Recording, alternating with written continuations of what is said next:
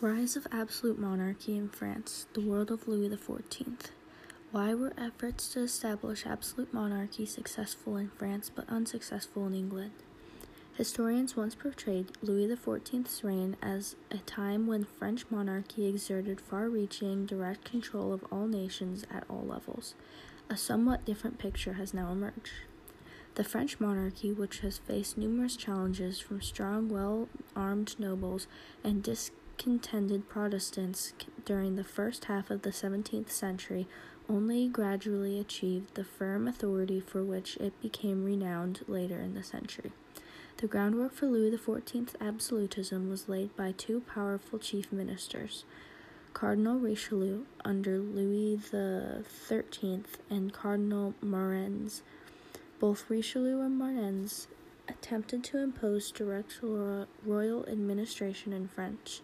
Richelieu had also circumscribed many of the political advantages Henry IV had extended to the French Protestants in the Edict of Nantes.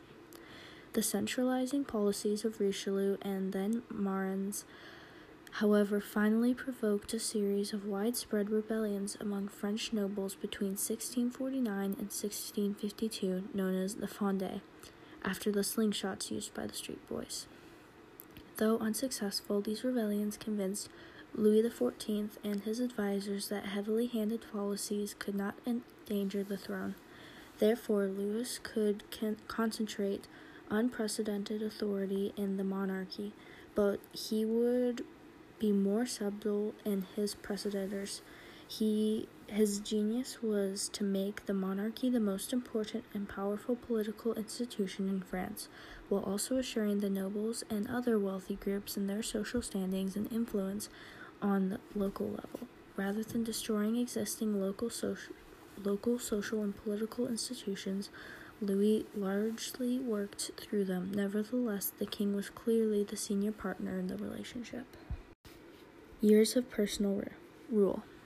On the death of Mar- Mazarin in 1661, Louis XIV assumed personal control of the government at the age of 23. He appointed no single chief minister. Rebellions, rebellious nobles would now be challenging the king directly, but they could not claim to be resisting only had bad only a bad minister. Louis devoted, devoted enormous personal clergy to his political tasks. He continued through councils to concentrate foreign affairs, the army, domestic administration, and economic regulations. Each day he'd spend hours with the ministers of these councils, whom he chose from families long in royal service or from among people just beginning to rise in social structure. Unlike the more ancient noble families and later and latter had no real potential power bases in the provinces and depended solely on the king for their standing in both government and society. Louis made sure however, that nobility and other major social groups would benefit from the growth of his own authority.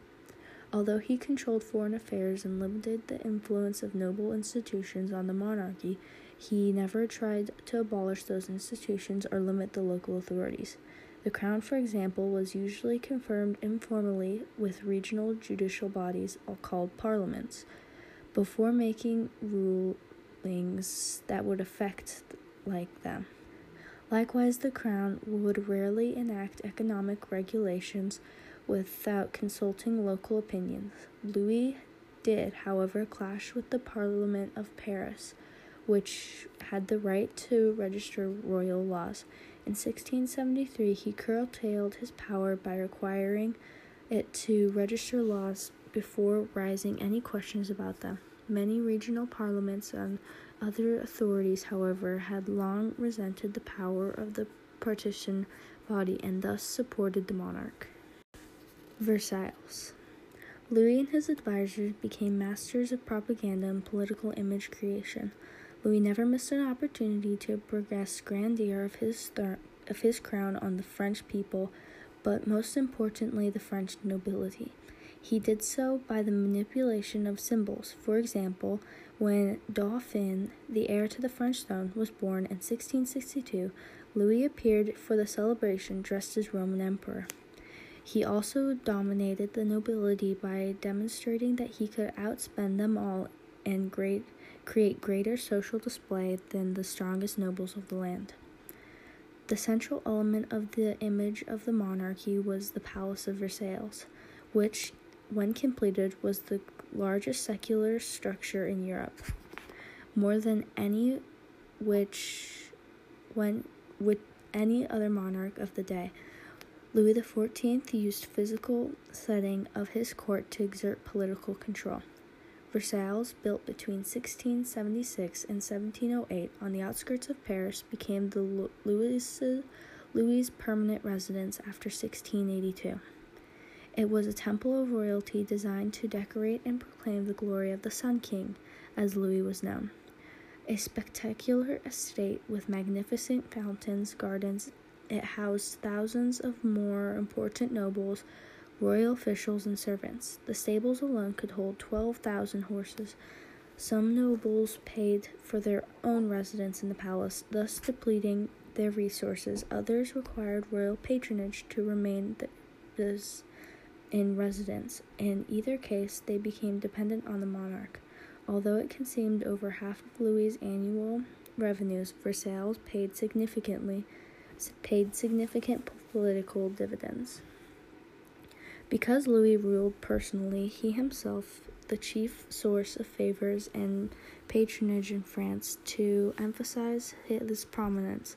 He organized life at court around everyday aspects of his daily routine. Elaborate etiquette governed every detail of his life at Versailles. Moments near the king were important, and most court nobles, because they were effectively excluded from real business and government. The king's rising and dressings were times rare intimacy, when nobles could hear whispers their special request in his ear. Fortunate nobles held his night candle when he went to bed. Some nobles, of course, avo- avoided Versailles. They managed their estates and cultivated their local influence. Many others simply were too poor to cut figure at court. All nobility understood, however, that Louis, like Richelieu and Marnez, would not threaten the local social standing. Louis supported France's traditional structure and social privileges of nobility, yet even the most powerful nobles that knew they could not strike the most modest figure and compared to the Sun King. King by divine right. An important source of Louis's concept of royal authority was his devout tutor, political theorist, Bishop Jacques Bourgin Bossuet. Bossuet defended what he called the divine right of kings and cited examples of Old Testament rulers divinely appointed and answerable only to God.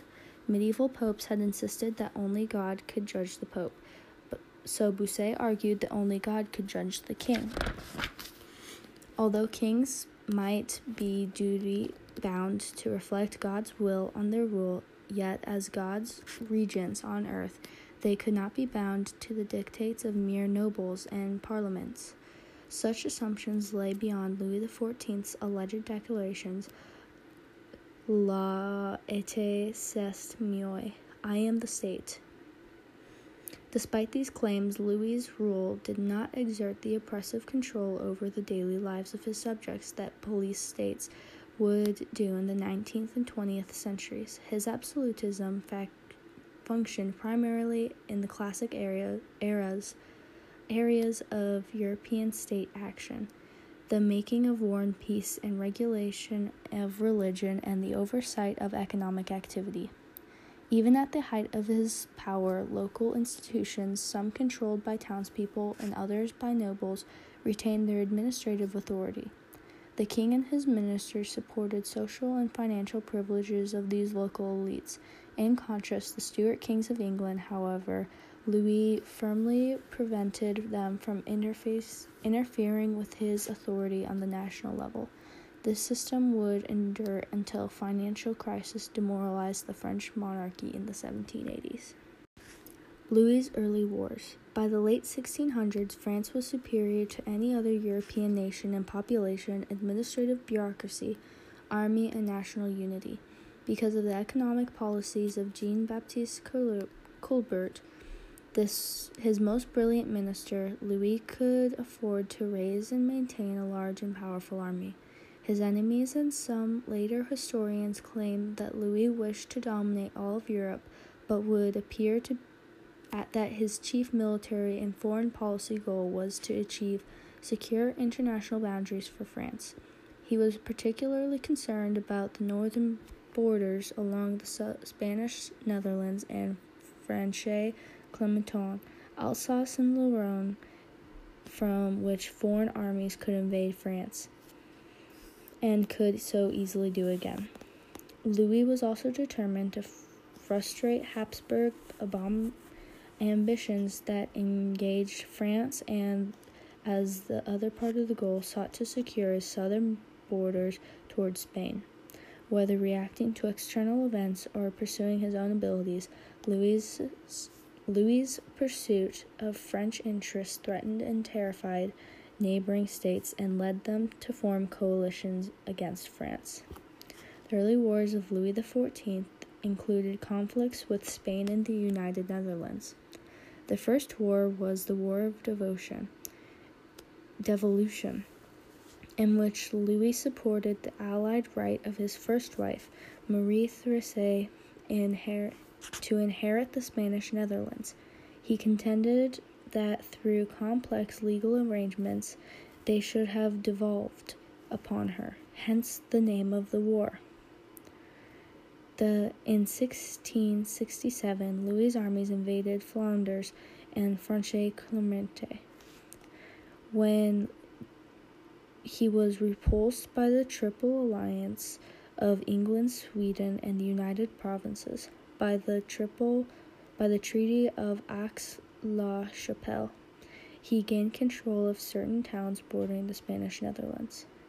In 1670, with the Treaty of Dover, England and France became allies against the Dutch. Louis invaded the Netherlands again in 1672. The Prince of Orange, the future William III of England, forged an alliance with the Holy Roman Empire, Spain, Lorraine, and Brandenburg against Louis. Now regarded as a menace to the whole Western Europe, Catholic and Protestant alike, the war ended inconclusively with the Peace of Nimwegen, signed with different parties in successive years 1678 1690. France gained more territory, including Franche Comté. Louis' repressive religious policies. Like Richelieu before him, Louis believed that political unity and stability required religious conformity. To end, he carried out repressive acts against both Roman Catholics and Protestants. Suppression of the Jesuits. The French crown and the French Roman Catholic Church had long jealously guarded the ecclesiastical independence or Gallican li- liberties from papal authority in Rome. Gallican liberties is the ecclesiastical independence of the French crown and the French Roman Catholic Church from papal authority in Rome.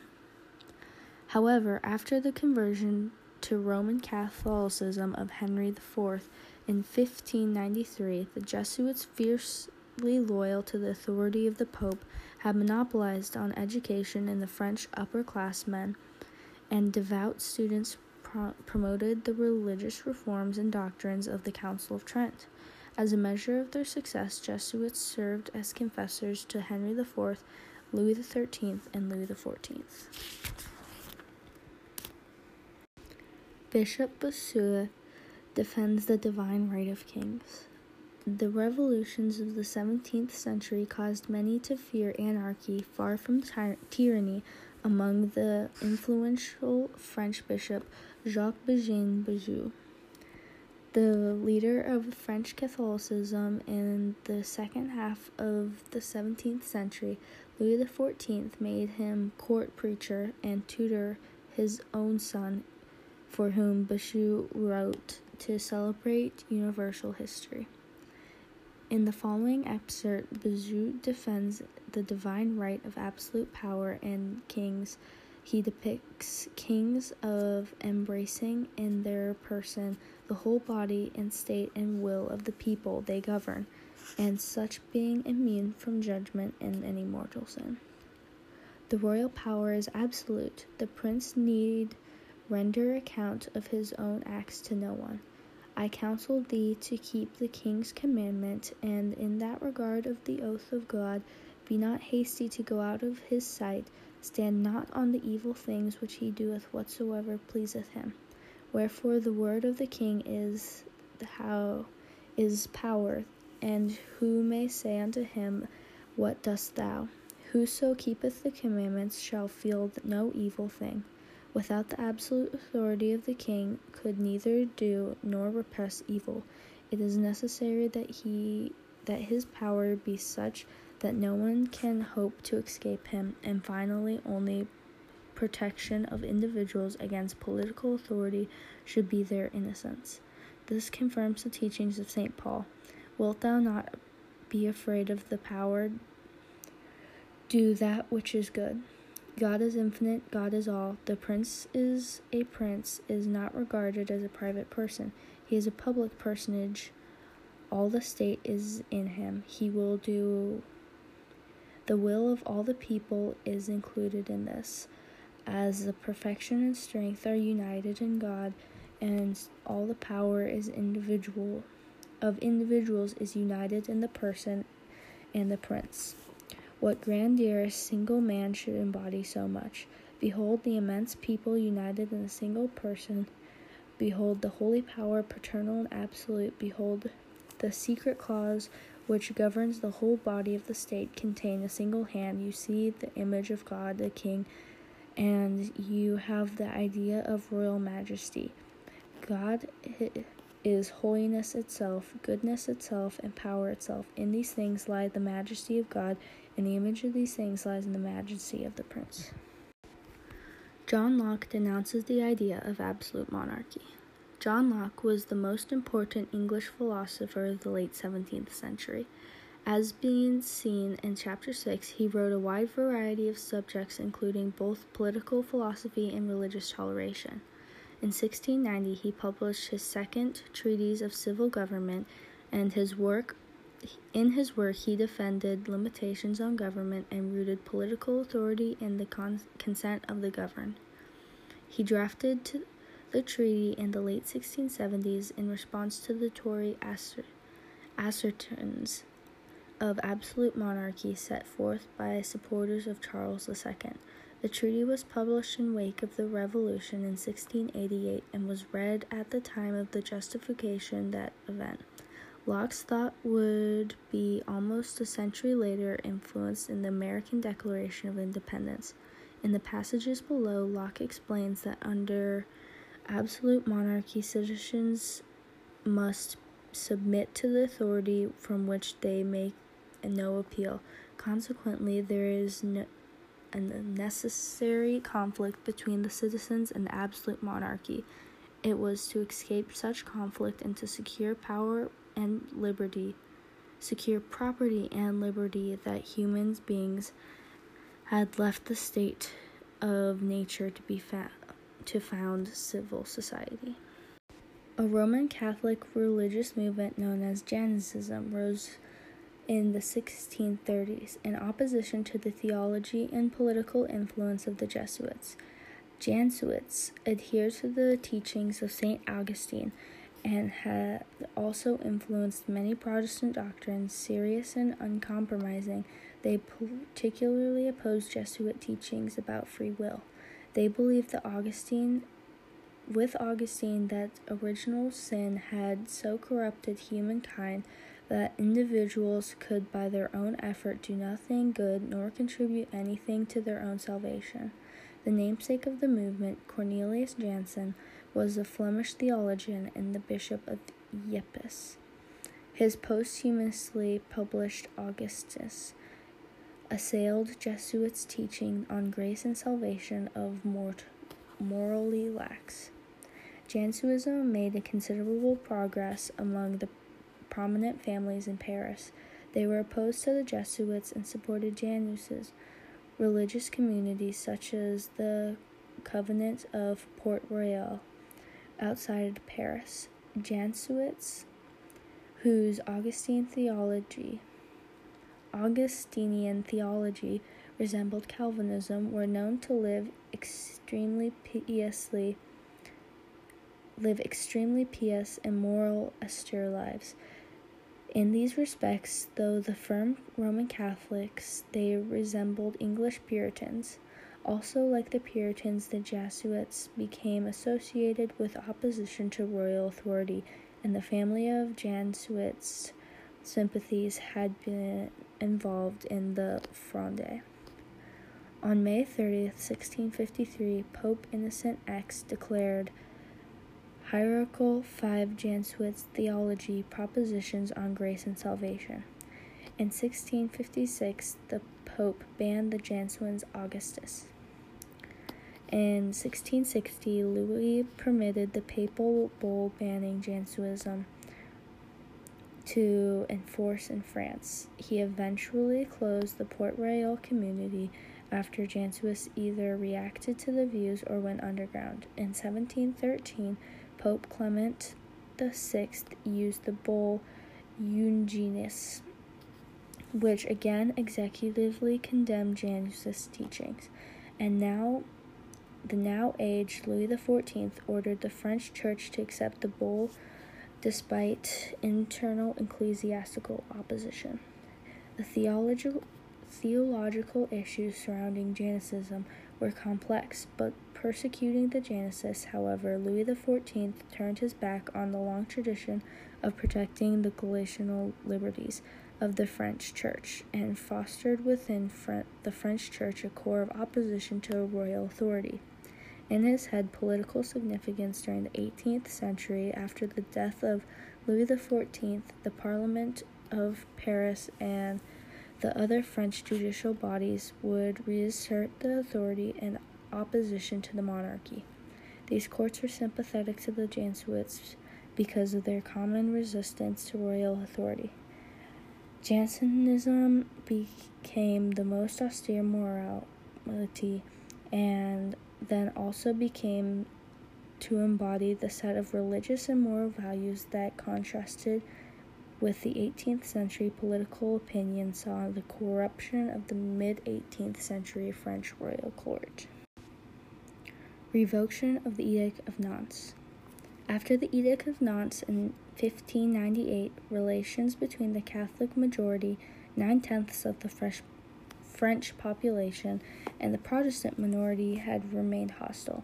There were about 1.7 million Huguenots in France in 1660 out of the overall population of about 18 million.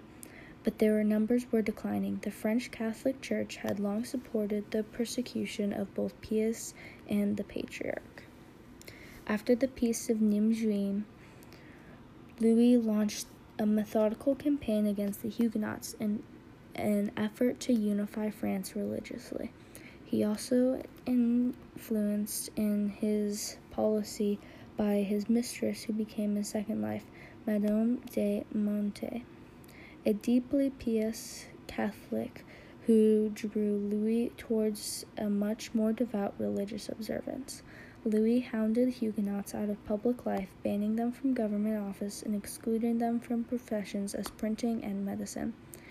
He used financial incentives to encourage them to convert over to Catholicism.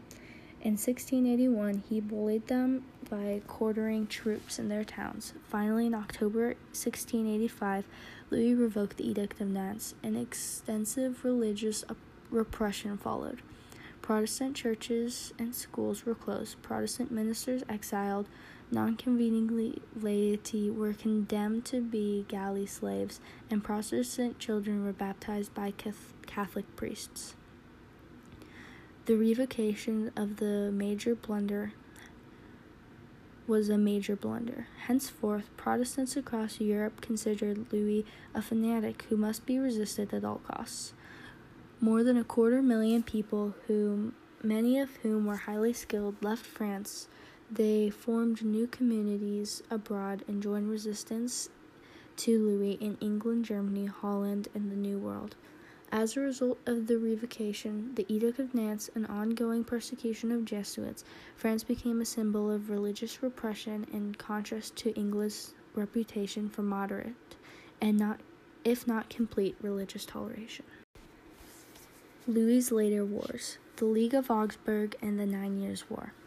After the Treaty of Nimwegen in 1678 to 1679, Louis maintained his army in full strength and restlessly probed beyond the borders. In 1681, his forces occupied the free city of Strasbourg in the Rhine River, promptly prompting new defense coalitions to form against him. One of these was the League of Augsburg, grew to the, include England, Spain, Sweden, and the United Provinces and the major German states. It also had the support of the Habsburg Emperor Leopold I.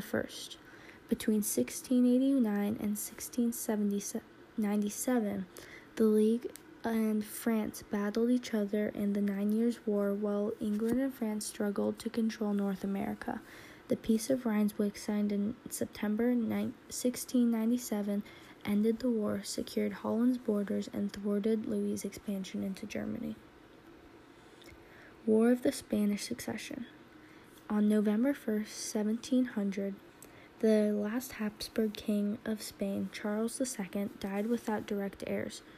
Before his death, negotiations had begun among the nations involved in to partition his inheritance in ways that preserved his existing balance of power.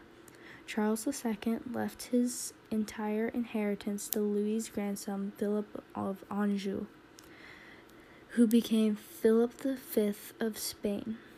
Spain had a vast trade, and its American empire appeared to have fallen to France. In September 1701, England, Holland, and the Holy Roman Empire formed the Grand Alliance to preserve and balance powers by once of power by once and for all securing Flanders as neutral barrier between Holland and France, and by gaining for the emperor who had who was also a Habsburg his fair share of Spanish inheritance. Louis soon increased the political stakes and recognized the Stuart claim to the English throne. In 1701, wars of Spanish succession began to soon involved in Western Europe.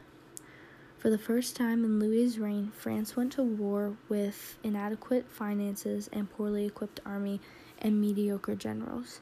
The English, in contrast, had advanced weaponry, flintlock rifles, paper cartridges, and ring bayonets, and superior tactics, thin maneuverable troop columns rather than traditional deep ones. John Churchill, the Duke of Marlborough, bested Louis's soldiers in every major engagement, although French arms triumphed in Spain after the 1709 war became the bloody stalemate. France finally made peace with England at Utrecht in 1713 and with Holland, the Emperor of Rastatt, in March 1714. Philip V remained the King of Spain but England got Gibraltar and the island of Minorca, making, a Mediter- making it a Mediterranean power.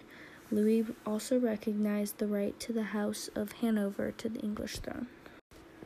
France after Louis XIV. Despite its military reserves in the War of the Spanish Succession, France remained a great power and it was less strong in 1715 than 1680, but still possessed the largest European population in advance, if troubled economy, the administrative structure bequeathed it by Louis XIV. Moreover, even in France, and its resources had been drained by the last of the Louis War, the other major states of Europe were similarly debilitated. By Louis XIV, Louis XIV was succeeded by his five year old great grandson, Louis the Fifteenth. The young boy's uncle, the Duke of Orleans, became regent and remained so until his death in 1720. The regency marked the financial and moral scandals further undermined by the faltering prestige of a monarchy. John Law and the Mississippi Bubble. The Duke of Orleans was a gambler. For a time, he turned over the financial management of the kingdom to John Law, the Scottish mathematician and fellow gambler. Law believed an increase in paper money supply would stimulate, stimulate France's economy recovery. With the permission of the regent, he established a bank in Paris that issued paper money. Law then organized a monopoly called the Mississippi Company on trading privileges with the French colony in Louisiana in North America. The Mississippi Company also took over the management of the French national debt. The company sh- issued shares of its own stock in exchange for government bonds, which had fallen sharply in value. To redeem large quantities of bonds, Law encouraged speculation in Mississippi Company stock. In 1719, the price of the stock rose handsomely. Smart investors, however, took their profits by selling their stock in exchange for paper money from Law's bank, which they then sought to exchange for gold. The bank, however, lacked enough gold to redeem all the paper money bought to it. In 1570, 1720, all gold payments were halted by France. Soon thereafter, Law himself fled the country and the Mississippi Bubble, as the affair had called it, burst. The fiasco brought a disgrace to the government and sponsored Law. The Mississippi Company was later reorganized and functioned pro- profitably, but fear of money and speculation marked French economic life for decades. Renewed authority of the parliaments. The Duke of Orleans made a second decision that also lessened the power of the monarchy. He attempted to draw French nobility once again to the decision making process of government. He set up a system of councils on which nobles could serve along with bureaucrats. The years of idle noble domestication in Versailles, however, had worked too well, and the nobility seemed to lack both the talent and the desire to govern. The experiment failed. Despite this failure, the French nobles did not surrender their ancient ambition to assert their rights, privileges, and local influence over those of the monarchy. The chief featured in the eight, the chief featured of 18th century French political life of the attempt of the nobility to use authority to limit the power of the monarchy, and most efficient instruments in the process of the previous mentioned parliament or courts domin- dominated by nobility. The Duke of Orleans reversed the previously noted policy of Louis XIV and formally approved the restitution of the full power of the Parliament of Paris to allow or disallow laws. Moreover, he throughout the 18th century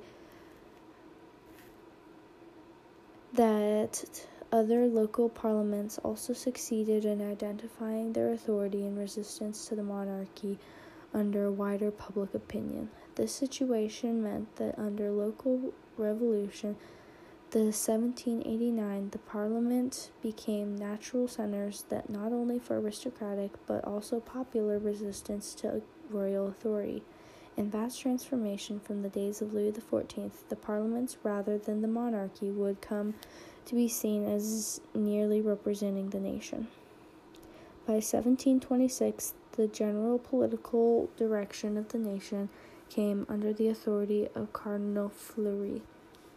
He worked to maintain the authority of the monarchy, including ongoing repression of the Jesuits, while continuing to preserve the local interests of French nobilities, like Walpole in Britain. He pursued economic prosperity in home and abroad, like again Walpole. Again, like Walpole after 1740, Fleury could not prevent France from entering a worldwide colonial conflict.